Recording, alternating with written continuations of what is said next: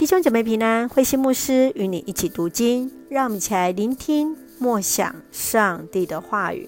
民数记十六章叛变。民数记十六章记载两段以色列人当中的叛变，因为对摩西带领的不满，利未人以斯哈的儿子可拉，以及大丹和亚比兰米勒的儿子安，和两百五十位领袖。他们来挑战摩西的权威，以至于造成人民当中的分裂。上帝出面来干涉，来审判那背叛的人民和领袖，将背叛者的这些人的香炉拿来打成碎片，来包裹那代表赎罪的祭坛。让我们一起来看这段经文与默想，请我们来看第四节。摩西听见这话，就伏伏在地上祷告。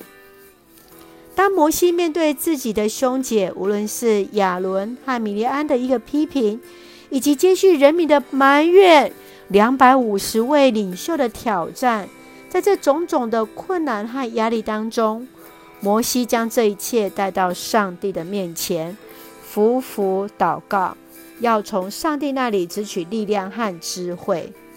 压力的好坏在于要如何去管理我们的压力，怎么样去管理压力，也就成为让我们成为领袖的一个压优势。你会如何管理自己的压力？你如何让你的压力有释放的出口呢？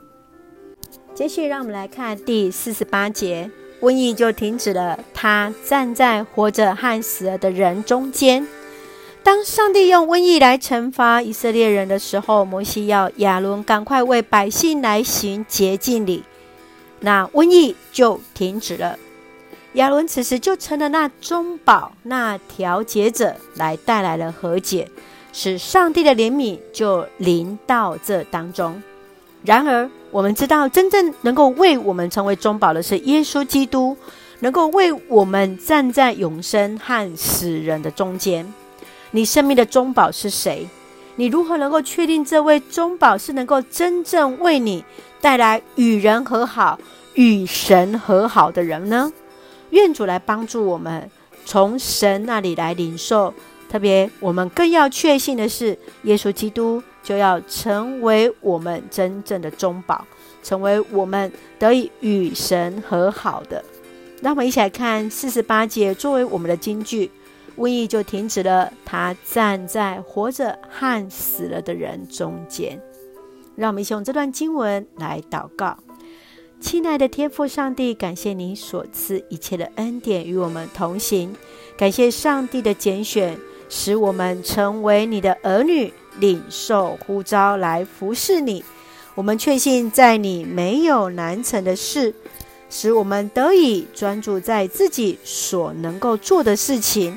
而能够将那压力全然交在你的面前，确信上帝的帮助与带领，赐下平安喜乐，在我们所爱的教会与每位弟兄姐妹身上，使我们身体健壮，灵魂兴盛，恩待保守台湾我们的国家。感谢祷告，是奉靠主耶稣基督圣名求，阿门。弟兄姐妹，愿上帝的喜乐平安与我们同在。让我们将一切的压力卸在神的面前，让上帝、让主耶稣基督成为我们最好的中保。大家平安。